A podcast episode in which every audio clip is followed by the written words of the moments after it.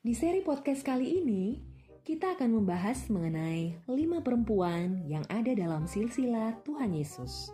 Wanita ketiga yang disebutkan adalah Ruth, seorang Moab. Sekilas info, orang Moab ini adalah keturunan Lot. Hasil dari perbuatan sumbang Lot dengan anak perempuannya. Bangsa Moab ini tidak diizinkan untuk masuk ke dalam jemaat Tuhan, bahkan sampai di keturunan yang ke-10. Namun kemudian Ruth menikah dengan anak dari Naomi yang adalah seorang Bethlehem Yehuda alias orang Israel. Setelah suami Ruth meninggal, sebenarnya Naomi ini udah nyuruh Ruth untuk pulang ke rumah ibunya. Tetapi Ruth bersikeras mau tetap ikut dengan Naomi. Dalam Rut pasal 1 ayat 16, Ruth bilang, Janganlah desak aku meninggalkan engkau dan pulang dengan tidak mengikuti engkau. Sebab ke mana pun engkau pergi, ke situ jugalah aku pergi. Dan di mana engkau bermalam, di situ jugalah aku bermalam. Bangsa mula bangsaku, dan Allah mula Allahku. Dari ayat ini, kita bisa melihat beberapa hal. Ruth memilih untuk meninggalkan keluarga, bangsa dan Allahnya karena dia telah mengenal Allahnya orang Israel. Frase bangsa mula bangsaku di sini menunjukkan bahwa dia sadar untuk dekat dengan Allah orang Israel, dia nggak bisa lagi nih tinggal di tengah-tengah bangsa Moab.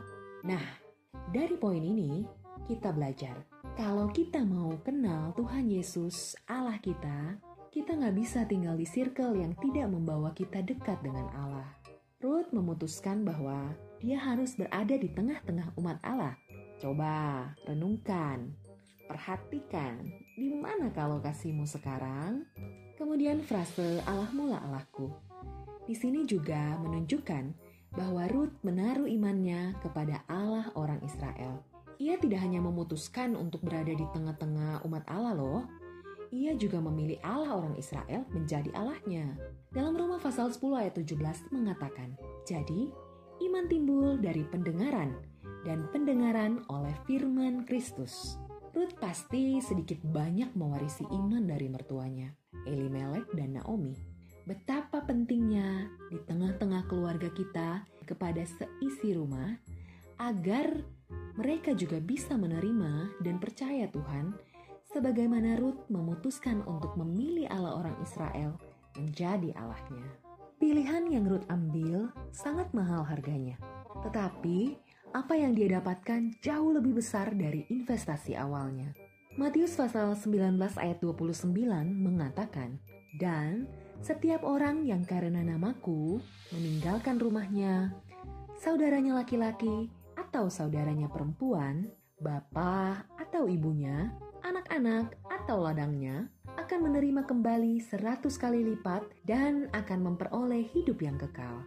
Karena hatinya yang mencari Allah dengan mutlak inilah maka seorang perempuan Moab seperti Ruth dapat masuk dan berbagian dengan jemaat Tuhan, menikahi Boas dan juga menjadi nenek moyang dari Raja Daud.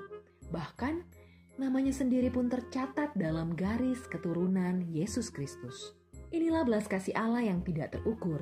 So, teman-teman, jangan tinggal di Moab.